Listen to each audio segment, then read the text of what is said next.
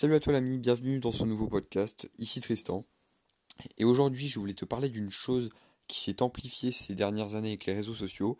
Je veux te parler du biais de confirmation. Si tu ne sais pas ce que c'est le biais de confirmation, euh, je vais t'expliquer rapidement avec mes mots. En fait le biais de confirmation, c'est quand tu vas recevoir une information.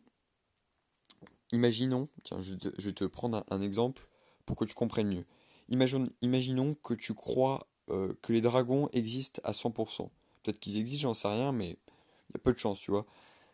Imaginons que tu penses que les dragons existent. Tu vas faire des recherches sur Internet, par exemple, euh, pour savoir si les dragons existent. Et toutes les informations ou toutes les, les sources d'informations qui diront que les dragons existent ou peuvent exister, tu vas les considérer comme vrais.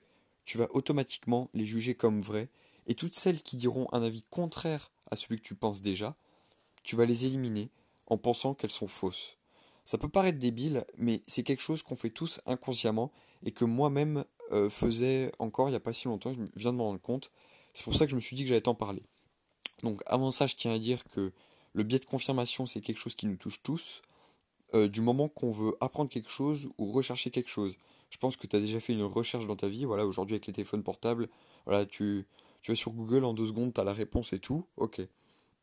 Mais pourquoi euh, je te dis de faire attention à ça? Ben déjà, avec les réseaux sociaux qui sont arrivés, comme je te l'ai dit, c'est devenu quelque chose euh, de, de très banal de se faire influencer comme ça, parce que tous les posts que tu verras euh, sur Instagram dans ton feed, dis-toi que ce ne sont que des gens comme toi et moi qui les ont rédigés et qui ont donné leur avis dessus en fait je ne sais pas, on va prendre l'exemple, euh, un sujet d'actualité, euh, le coronavirus par exemple.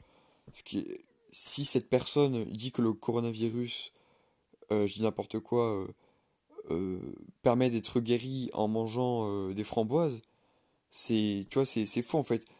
rien ne te dit de, de croire cette personne. Et en fait, je t'invite à faire attention à ça parce que de nos jours, il y a beaucoup de personnes entre guillemets malveillantes qui veulent simplement t'influencer, te conforter dans ton opinion, juste pour obtenir quelque chose en retour de toi. Par exemple, si euh, on va rester sur l'exemple d'Instagram, tu suis quelqu'un sur le compte, je n'importe quoi, de la santé par exemple, et si cette personne qui, euh, qui a le compte sait que tu euh, as des problèmes de santé ou que tu es obèse par exemple et tout, elle va conforter certaines de tes idées pour ensuite parvenir à, à te faire vendre, à te vendre un truc tout simplement et à ce que tu acceptes. Donc euh, voilà, je sais pas combien de temps j'en suis encore, mais je te fais ce podcast assez court pour te dire que c'est important de, prendre du recul sur ça et une méthode du coup pour ne pas tomber dans ce piège euh, du biais de confirmation tout simplement, c'est tout d'abord il faut que tu diversifies tes sources d'information, c'est quelque chose de primordial tu as l'habitude d'aller sur Instagram, va ailleurs, je dis n'importe quoi, va sur euh, Le Monde, euh, un journal en ligne, euh, voilà. Ensuite, tu vas, je dis n'importe quoi, tu vas voir Midi Libre, tout ça et tout. Quand tu recherches des informations sur un sujet en particulier, consulte plusieurs sources. On reste sur l'exemple du coronavirus parce que c'est d'actualité, par exemple. ne, ne reste pas que sur une seule source d'information, voilà. Tu peux regarder la télé, évidemment mais tu peux aussi regarder euh, les journaux en ligne comme je t'ai dit, tu peux te renseigner en dehors comme ça, la presse et tout, tu vois, tu as plein de choses.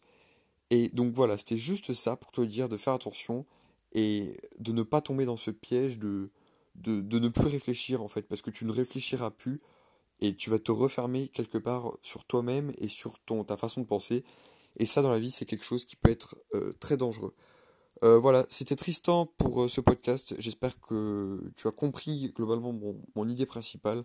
Je te dis à demain pour euh, le prochain podcast. Ça sera Anthony.